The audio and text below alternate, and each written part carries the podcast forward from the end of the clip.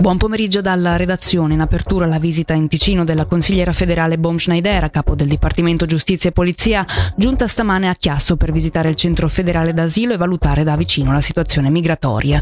La visita giunge dopo i reiterati appelli delle autorità del Mendrisiotto, dopo i problemi di gestione, specie di ordine pubblico, verificatisi negli ultimi mesi nella cittadina di confine.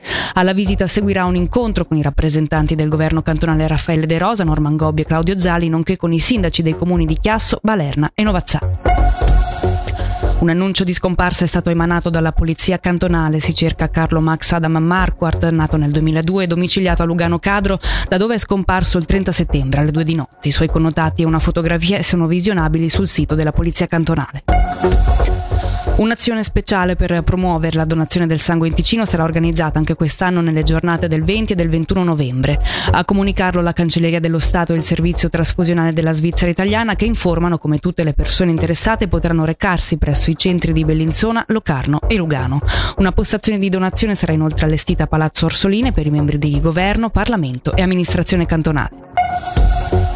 La clinica Sant'Anna di Sorengo e la clinica Ars Medica di Gravesano sono state riconosciute come centri di formazione. Per Ars Medica, il centro della colonna vertebrale, attivo a Manno e Locarno, è stato riconosciuto quale centro di formazione post graduata in neurochirurgia. Per la clinica Sant'Anna è stato il, centro di competenza di chirurgia ad essere riconosciuto invece come centro di formazione post graduata in chirurgia. Le cliniche fanno parte entrambe di Swiss Medical Network, uno dei due principali gruppi privati di cliniche in Svizzera. Sono state autorizzate dal Cantone le aperture straordinarie dei negozi in Ticino durante il periodo natalizio. Il Dipartimento Finanze ed Economia, nella sua comunicazione odierna, fa sapere che le date previste riguardano tre domeniche, quella, di, quella del 17 dicembre dalle ore 10 alle 18 e quelle del 24 e del 31 dicembre dalle ore 10 fino alle 17.